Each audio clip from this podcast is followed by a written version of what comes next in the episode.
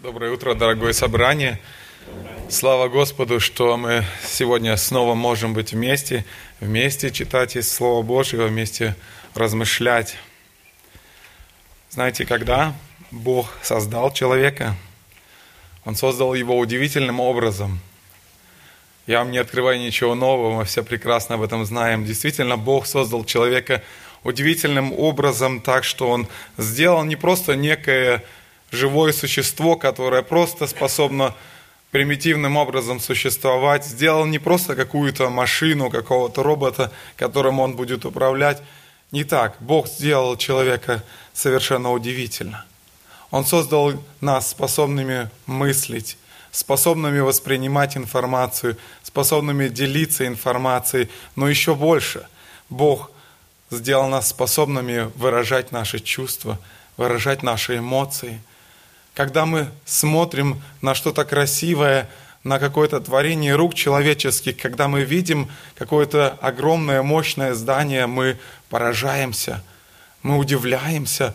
Когда мы видим какую-то картину, которую написала рука человеческая, мы снова удивляемся красоте.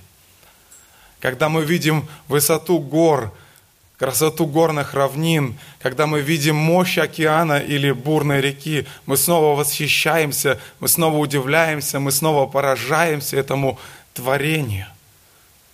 Но знаете, возникает вопрос, способны ли мы точно так же, вот как мы поражаемся, удивляемся, восхищаемся творению, способны ли мы точно так же каждый раз удивляться и впечатляться Словом Божиим? Давайте каждый из нас сами себе сегодня зададим этот вопрос и найдем ответ. Я хотел бы сегодня с вами вместе читать один из отрывков Священного Писания Евангелия от Иоанна, отрывок, который не может оставлять равнодушным, не должен оставлять равнодушным ни одного человека, слышащего это слово. Мы прочитаем сегодня из Евангелия от Иоанна всего один единственный стих, 14, но для контекста хотелось бы прочитать с первого стиха. Да, первая глава Евангелия от Иоанна с первого стиха. Итак, мы читаем. В начале было Слово, и Слово было у Бога, и Слово было Бог. Оно было в начале у Бога. Все через Него начало быть, и без Него ничто не начало быть, что начало быть. В нем была жизнь, и жизнь была свет человеков. И свет во тьме светит, и тьма не объяла его. Был человек, посланный от Бога, имя ему Иоанн. Он пришел для свидетельства, чтобы свидетельствовать о свете, чтобы все уверовали через него. Он не был свет, но был послан, чтобы свидетельствовать о свете. Был свет истинный, который просвещает всякого человека, приходящего в мир. В мире был, и мир не начал, и мир через него начал быть, и мир его не познал. И пришел к своим, и свои его не приняли, а тем, которые приняли его, верующим во имя его, дал власть быть чадами Божьими, которые не от крови, не от хотения плоти, не от хотения мужа, но от Бога родились. И Слово стало плотью и обитало с нами полная благодати и истины, и мы видели славу Его, славу как единородного от Отца. Итак, интересно, что здесь в начале Иоанн говорит о том, что в начале было Слово, и это Слово было Бог, и это то, через которого все начало существовать, все, что мы, абсолютно все, что мы видим. Это сложно понять, это сложно вместить в наш разум, как это может быть, что вот это Слово, этот вечный Бог – который все создал, которым все сотворено, и теперь он стал человеком. И теперь он обитал. Здесь написано, слово стало плотью и обитало с нами. Как это может быть? Это очень трудно вместить в наш разум. Это очень трудно помещается вот здесь. Но это помещается здесь. Это помещается в сердце, когда мы верою принимаем это. Иоанн просто об этом здесь говорит, как о факте, который не требует доказательств. Он просто говорит, вот так есть и все. Бог является не тем, кто нуждается, может быть, в, в, ему не хватало общения, ему не хватало какого-то, может быть, развлечения, ему было скучно, совершенно не так.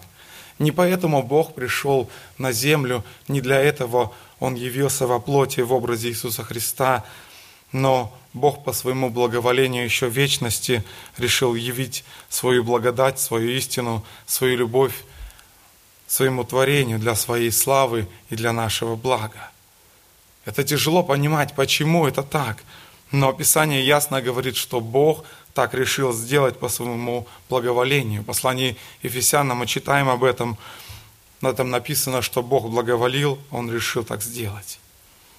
И первая цель – это явить славу своему творению, и вторая цель – принести благо своему творению. Братья и сестры, и вот здесь нам нужно задуматься – когда мы говорим о благе, о благодати Божией, о том, что Бог являет свою милость и свою любовь к нам, это не может, это не должно оставлять нас равнодушными. Это великолепно. Если вы задумаетесь над этим, это великолепно. Мы посмотрим на три факта, показывающих великолепие Бога воплощения. Посмотрим подробно на этот стих 14 и посмотрим на три факта. Итак, первый факт Христос обрел человеческую природу. Он стал обычным человеком, таким же, как ты и я, таким, как все мы. Написанное слово стало плотью. Вечный Бог и ограниченная плоть человека. Интересно, что здесь только что мы читали в 13 стихе, что плоть противопоставляется рождению свыше. Плоть – это то, что противоположно рождению свыше. А дальше в 14 стихе мы читаем, что видим наоборот, что вечный Бог, вечное Слово и плоть вместе. Итак, первый факт, который мы посмотрим, Бог принял природу человека. И на этот факт мы посмотрим с двух сторон. Чего это стоило для Христа и чего это стоило, или что это значит для нас. Итак, что это стоило для Христа? Первое, великий, вседержавный Бог стал плотью – Бесконечность стала конечной, вечность подчинилась времени, невидимый стал видимым, сверхъестественная личность стала естественной личностью. Всемогущий Бог принял на себя человеческую личность, человеческую плоть со всей его уязвимостью, со всей слабостью человека. Вот что значит, когда мы говорим о том, что Христос стал плотью, Он стал уязвим и слаб. Исаия пишет об этом в 40 главе «Всякая плоть – трава, и вся красота ее, как цвет полевой». Я думаю, почти каждому из нас довелось дергать траву, на, выдергивать траву на своем огороде, на своем участке, или, может быть, косить траву, и вы точно можете себе представить, ясно знаете, что трава, которую вы вырвали или скосили, положили на солнце, она буквально через короткое время, может быть, даже через несколько минут уже начинает увидать, засыхает, и превращается, если мы оставим так ее на солнце лежать, она превратится полностью в прах, и ветер ее развеет. И Исаия говорит о том, что вот это плоть. И вот то, что принял на себя Христос, такую плоть Он принял на себя, когда Он принял человеческую плоть. И так Вечный Логос стал таким же человеком, как ты и я, как мы все, только в нем не было греха. Как и мы, он был рожден от женщины, как и мы, Христос, когда был маленьким ребенком, он точно так же зависел от своих родителей, он точно так же возрастал, он становился подростком, потом юношей, потом мужчиной, и он прошел все эти стадии, так, точно так же, как каждый из нас. Христос прошел через все это. Он удивлялся, он точно так же нуждался в физической пище, он точно так же испытывал чувство голода, чувство жажды, как и мы. Стал плотью, став плотью, он молился, он точно так же читал Слово Божие, как и мы, он должен был подчинять свою земную волю, свою плотскую волю, воле Небесного Отца. И в конце земного пути Христос испытал смерть. Он был погребен так же, как и все люди, будучи умершие, будут погребены. Все это прошел Христос. Итак, мы говорим о том, что Христос был Богом, Христос был с Богом на равных, одной сущности с Отцом, но несмотря на это, Он принял плоть и сделал это ради тебя и меня, ради всякого живущего человека сегодня на земле.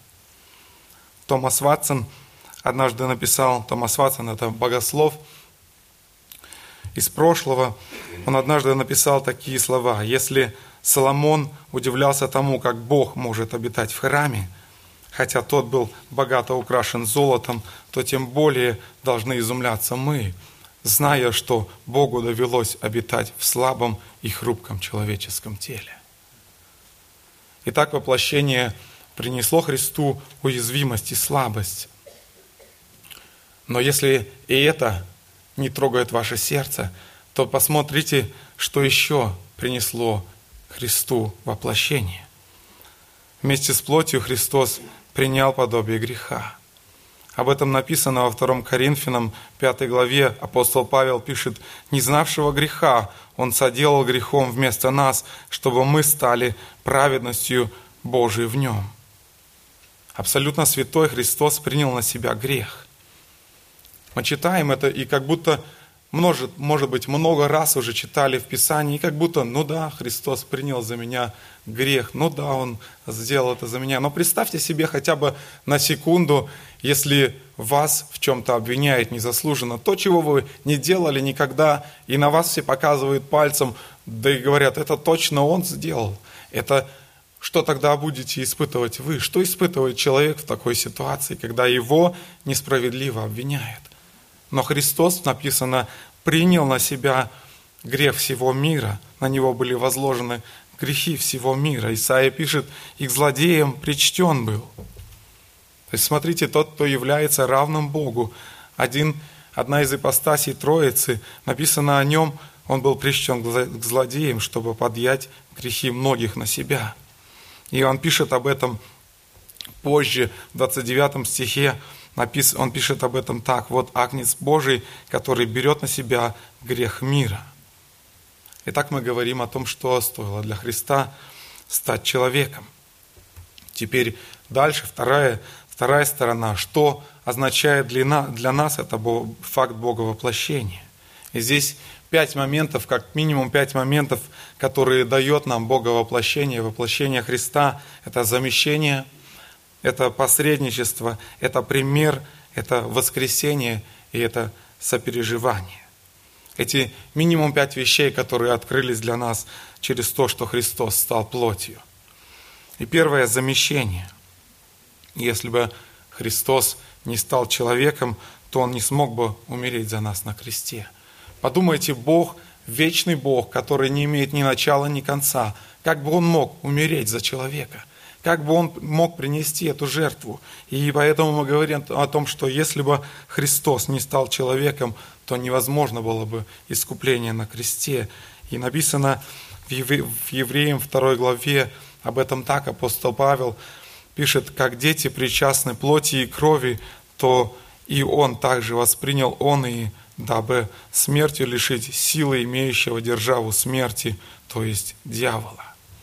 Итак, первое, что мы имеем, это возможность замещения. Второе – это посредничество. Спасибо.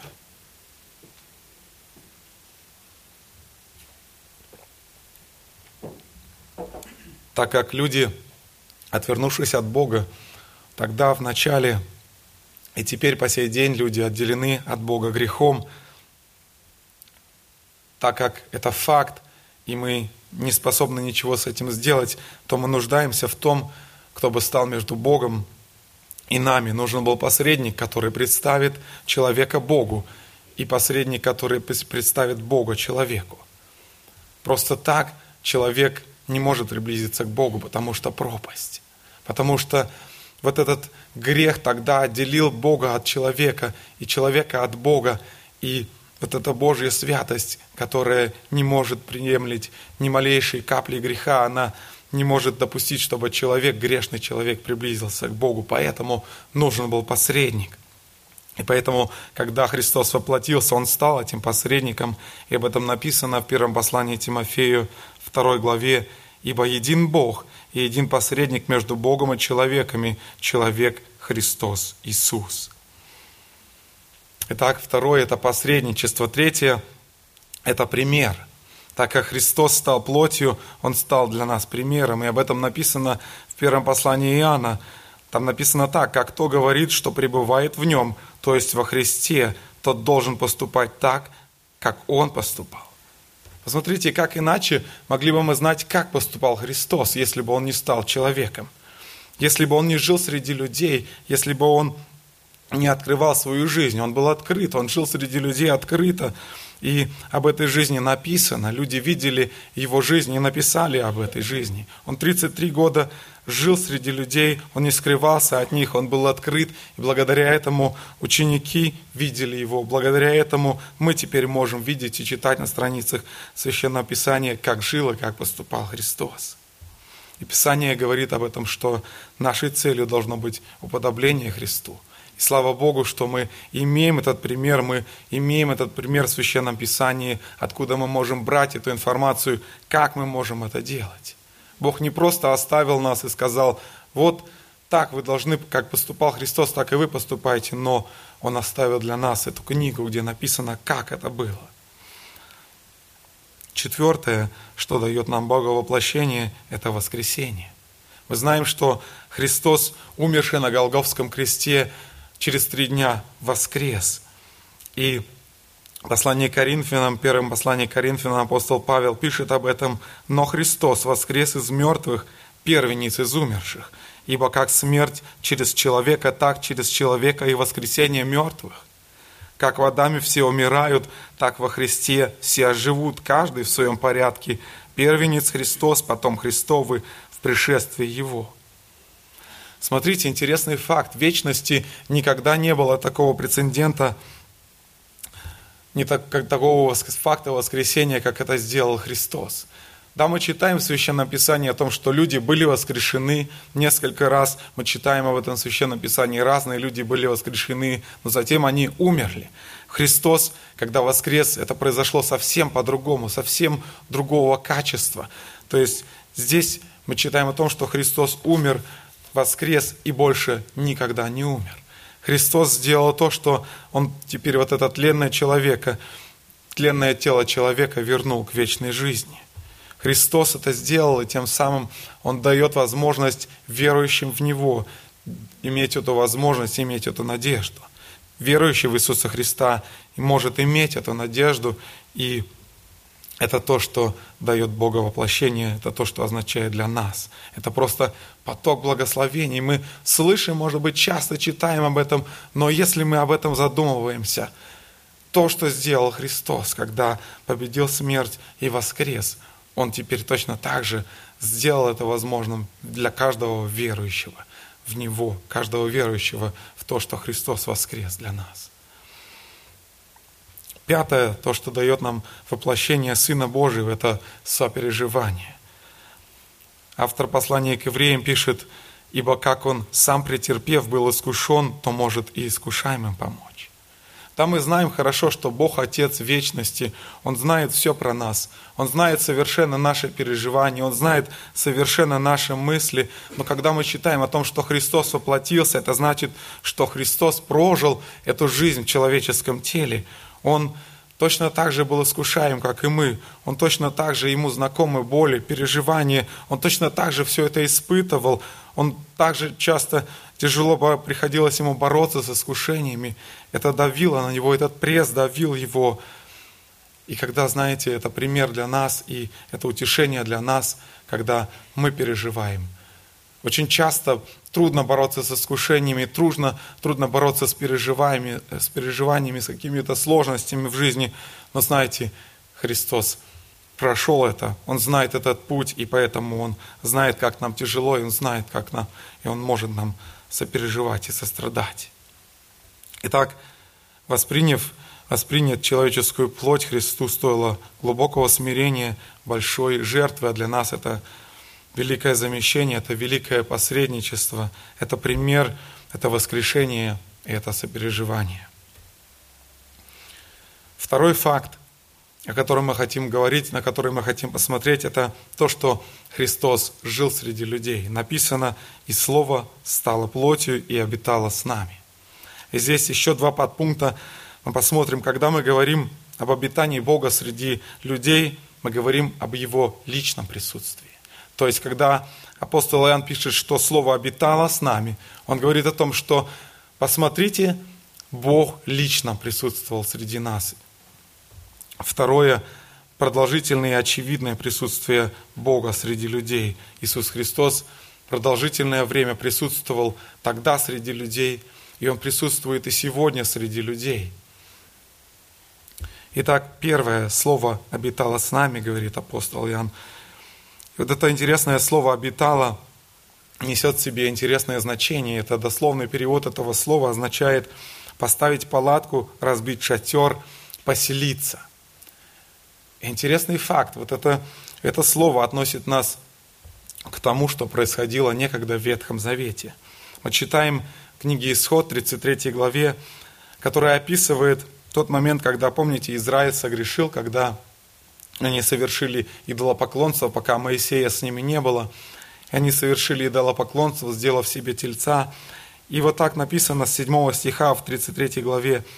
Описано так. Моисей, Моисей же, взяв, взял и поставил себе шатер вне стана, вдали от стана, и назвал его скинией собранию, и каждый, ищущий Господа, приходил в скинии собрания, находившееся вне стана. Когда Моисей выходил к скинии, весь народ вставал и становился каждый у входа в свой шатер и смотрел вслед Моисею, доколе он не входил в скинию. Когда же Моисей входил в скинию, тогда спускался столб облачный и становился у входа в скинию, и Господь говорил с Моисеем. И видел весь народ столб облачный, стоявший у входа в скинию, и вставал весь народ, и поклонялся каждый у входа в свой шатер. И говорил Господь с Моисеем лицом к лицу, как бы говорил кто с другом своим, и он возвращался в стан, а служитель его Иисус, сын Навин, юноша, не отлучался от скинии. Смотрите, что здесь хочет сказать нам этим Иоанн. Он напоминает, что было время, когда Бог вот так обитал с людьми близко. В этой палатке обитала слава Божия, и в этой палатке Моисей мог встретиться с Богом. Написано, мы читаем лицом к лицу, мы не знаем, как это было, но мы понимаем, что это было близкое общение – в Иисусе Христе Бог пришел во плоти. И здесь есть вот какое интересное отличие. Когда мы в Ветхом Завете читаем о том, что Бог имел это общение с людьми, то чаще всего эти встречи, когда Бог являл себя людям, это были встречи ограниченного количества людей на ограниченный промежуток времени. Когда мы читаем о том, что Иисус Христос, когда Бог явился в Иисусе Христе, то мы читаем о том, что это Бог обитал среди людей, Он явил себя людям, Он жил среди людей, Бог явил себя в человеческом теле. Мы тоже очень часто можем привыкать к этой истине, мы привыкаем к тому, что да, Бог обитал среди людей, да, Бог дал обетование своим ученикам, когда уходил, сказал, Исей, я с вами во все дни. Мы привыкаем к этой истине, что Иисус Христос действительно Духом находится с нами. Мы привыкаем к этому очень быстро и легко. Но представьте себе, если сейчас брат Иван вышел бы и сказал, знаете, сегодня к нам в гости придет Ангела Меркель на служение. Тогда как бы мы сейчас сидели на служении, он бы сказал, я не знаю когда, но в течение служения она придет и откроется дверь, и она войдет. Как бы мы сейчас сидели, и когда каждый раз открывалась дверь, какая была бы наша реакция? Вот этот просто человек, который среди нас, который служит государству, пришел бы к нам, какая была бы наша реакция? Но здесь несравненно больше Бог обитал среди людей в человеческом теле – не должно ли этого касаться нашего сердца намного больше? Как это полезно для нас и вот применение. Бог не брезгует нами. Он жил среди таких же людей, как ты и я, как мы. Христос предпочел славе небес – жизнь земную, жизнь полной самоотречения. Он был готов лишиться комфорта для того, чтобы пойти на эту территорию, на территорию людей и приобрести для себя многих и многих людей. Тот, кто обитал прежде среди ангелов, тот, кто наслаждался прежде пением ангелов, пришел сюда, на землю, к тем, кто называется сынами противления. Это мы, которые противимся Богу, Он лишился этой славы небес ради тебя и меня, ради нас.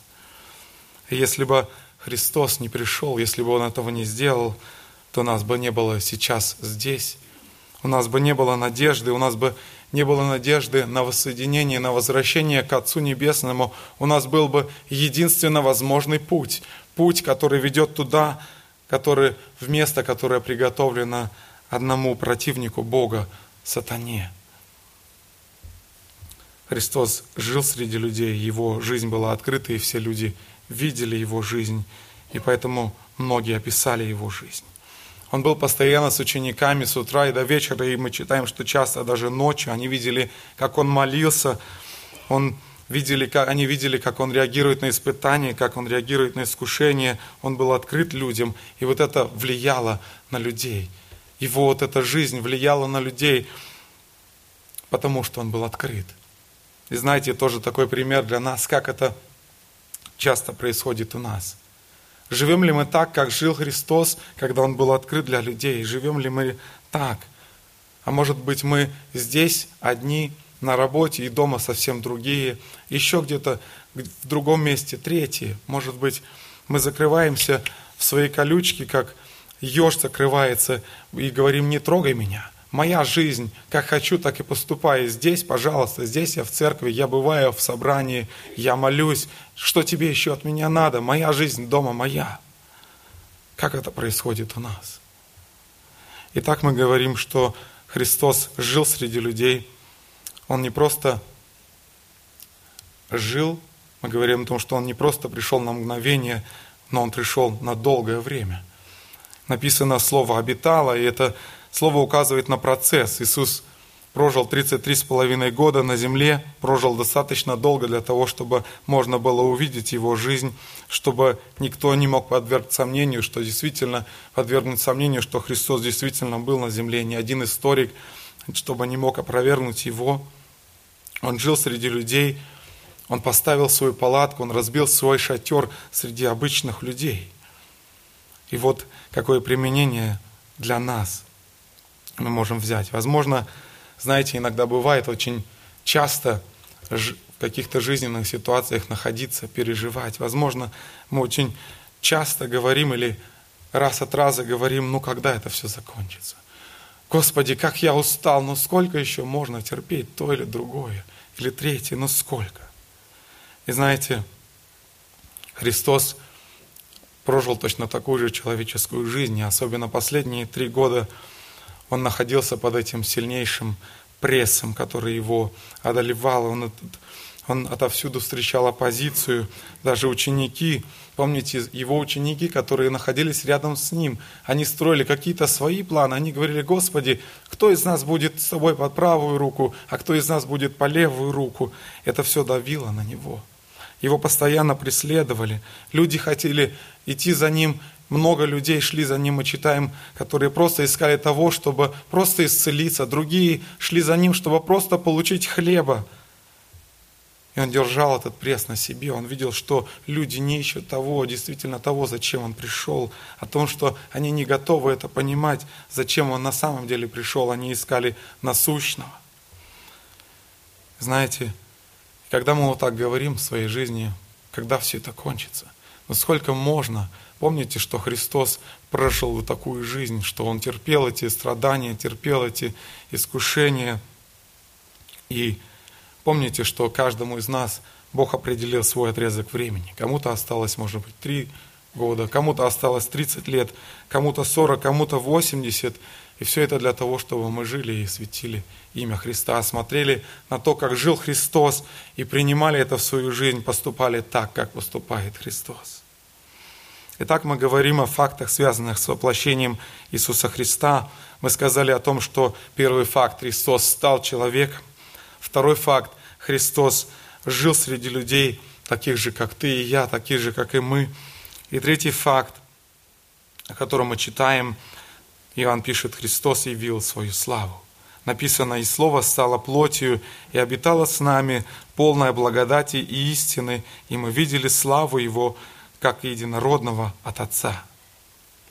Слава Божия, по сути, это свет, сияние, яркость, честь, величие, великолепие, красота, значимость. Это дословный перевод этого слова. Этот весь тот спектр, который включает в себя это слово. Свет, сияние, яркость, честь, величие, великолепие, красота, значимость. В Ветхом Завете описывается вот это явление, когда Бог являл свою славу Израилю. Помните, когда-то написано много лет до прихода Иисуса Христа, когда Бог избрал Израиль, тогда, когда Бог устанавливал с ними завет, с того момента была установлена скиния, и в скинии пребывала слава Божия. В исходе 40 главе мы читаем об этом, когда было закончено строительство скинии, написано так в 34 стихе, «И покрыло облако скинию собрания, и слава Господня наполнила скинию». И не мог Моисей войти в скинию собрания, потому что осеняло ее облако, и слава Господня наполняла скинию. Когда поднималось облако от скинии, тогда отправлялись в путь сыны Израилевы и все путешествие, и во все путешествие свое. Если же не поднималось облако, то и они не отправлялись в путь, доколе оно не поднималось, ибо облако Господне стояло над скинию днем, и огонь был ночью в ней пред глазами всего дома Израилева во все путешествие их. Слава Божия видимым образом присутствовала там. Еще одно событие присутствие славы Божией мы читаем, когда Соломон, помните, закончил строительство храма, и там происходит нечто подобное. В книге 2 Паралипоменон, в 7 главе мы читаем, написано так. «Слава Господня наполнила дом Господень, и это было это событие, это, это было это событие, когда люди видели слава Господня реально присутствовала среди Израиля. Когда мы читаем позже, когда Израиль стал отступать от Бога, стал нарушать заповеди, когда он пошел след иных богов, Бог многократно обличал его через своих пророков. И помните, настал тот момент времени, когда слава Господня оставила Израиль. Пророк Иезекииль пишет об этом в 10 главе, 18 стихе. «И отошла слава Господня от порога дома». То есть мы читаем, слава Господня была, затем народ отошел, он был непослушен Богу, и настал момент, когда слава Господня оставила оставила Израиль. И это была трагедия для израильского народа. Славы Господней больше не было с ними. Они больше не являлись народом Божьим, хотя Бог продолжал за них заботиться, но они больше не являлись народом Божьим. Но, знаете, Бог однажды пообещал также и Новый Завет, когда он пообещал, и у пророка Иеремии записаны эти слова. Это обещание Божие, где Бог говорит, что будет время снова, и я буду их Богом, и они будут моим народом. И вот почему, когда Иоанн пишет, вот представьте себя сейчас на месте того человека, первого читателя этого послания, этого Евангелия от Иоанна – вы знаете Ветхий Завет, вы знаете все эти происшествия, вы знаете все эти обещания, вы знаете, что слава Божия некогда была, затем народ израильский отвернулся от Бога, слава оставила. И смотрите, что должно... Иоанн пишет о том, что теперь вот это Слово Божие стало плотью, и полная благодати и истины, и это слава Божия. И здесь написано так, я прочитаю, и мы видели славу Его как единородного от Отца. Вы представляете, что должно было происходить в сердце такого человека, что должно было быть? Вы знаете, что слава Господня была, что она оставила.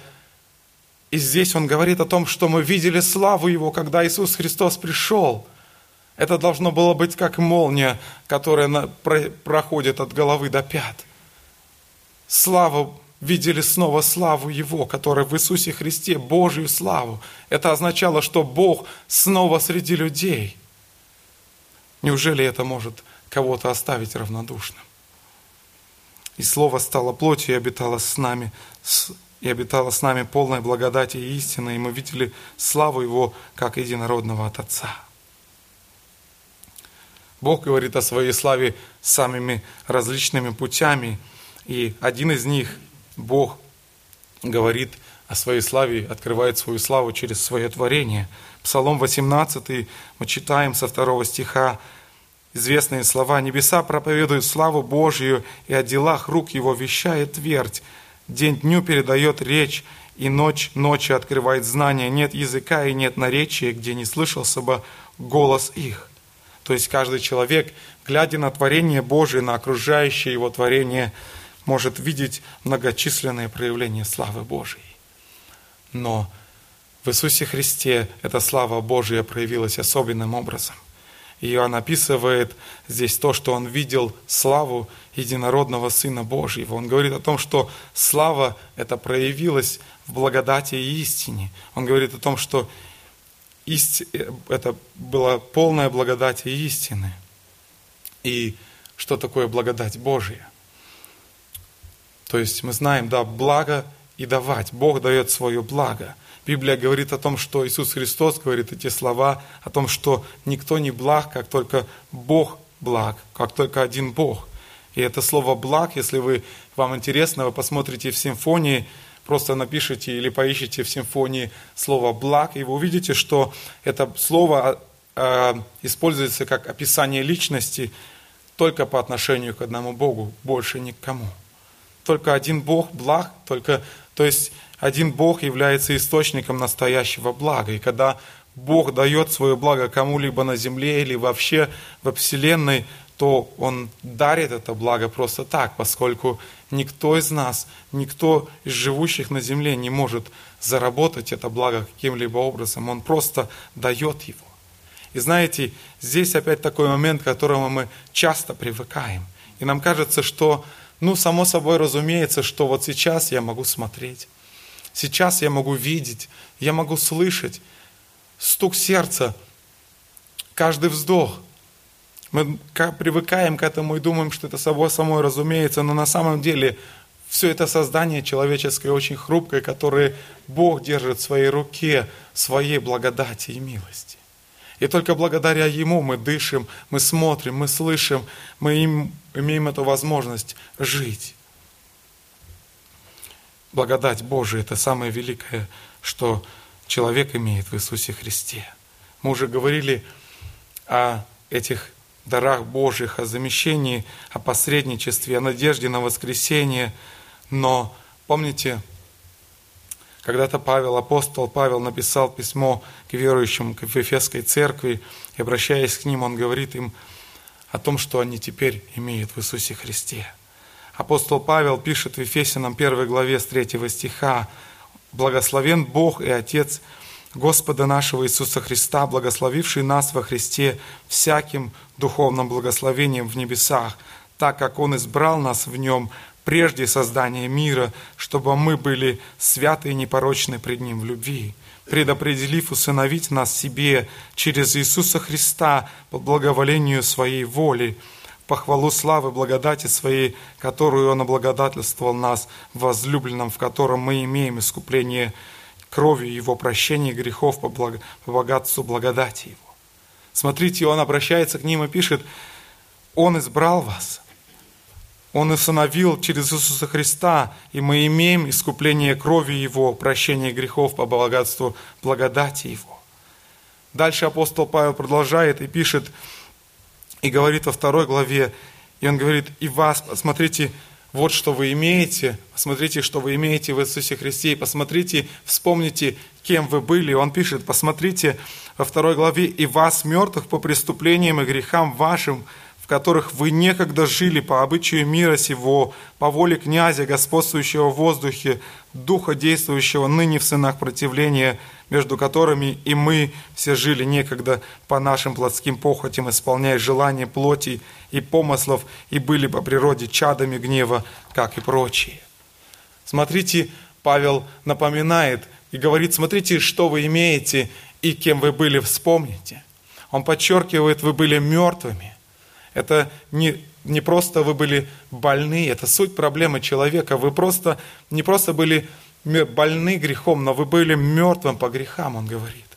Мы не просто больны, мы мертвы. Это также относится и к нам, как вот эти слова относились по отношению к Ефесянам, апостол Павел их писал, точно так же они касаются и нас. Мы не были просто мертв, больны, мы были мертвы по грехам и преступлениям. Апостол делает это для того, чтобы показать настоящую картину греховности. Он делает это для того, чтобы мы поняли, что такое благодать. Что такое благодать Божия в Иисусе Христе. Он говорит нам для того, чтобы мы не, не оставались равнодушными, читая эти слова, где он говорит о том, что Слово стало плотью.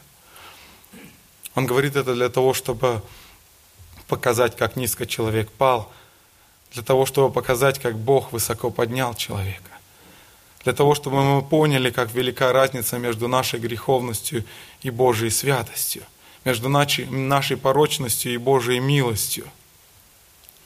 Это нам нужно, братья и сестры, чтобы понять по-настоящему ценность благодати. Вспоминайте постоянно, как низко вы пали, как низко мы были и как высоко Бог нас поднял.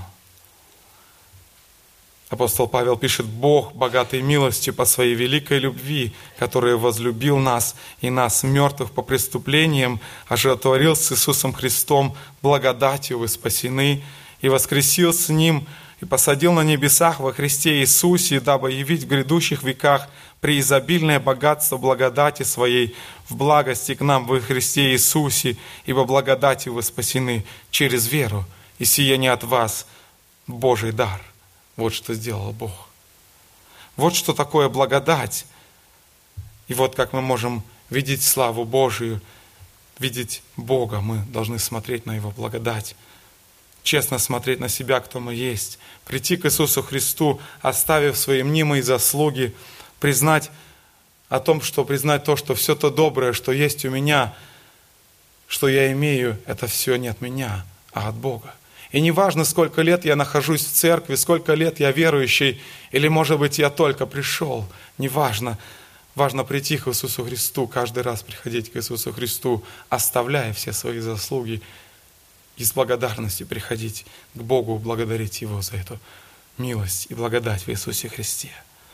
Только тогда, братья и сестры, мы сможем увидеть настоящую благодать. Итак, Иоанн пишет о том, что слава Божья – проявилась в полноте Его благодати. И дальше он говорит о том, что слава Божия проявилась в полноте истины. Он говорит, полная благодать и истины. И истины. И вот как проявляется Божья слава в истине.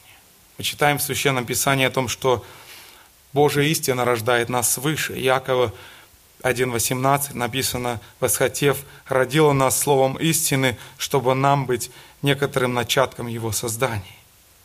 Бог рождает нас своей истиной, своим словом, и никак иначе. Он касается нашего сердца истиной своей и изменяет наше сердце.